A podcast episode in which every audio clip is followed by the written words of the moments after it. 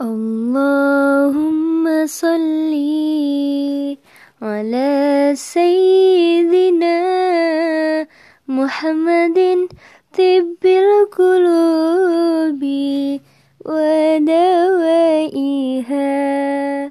وآفية الأبدان وشفائها ونور الأبصار وضيائها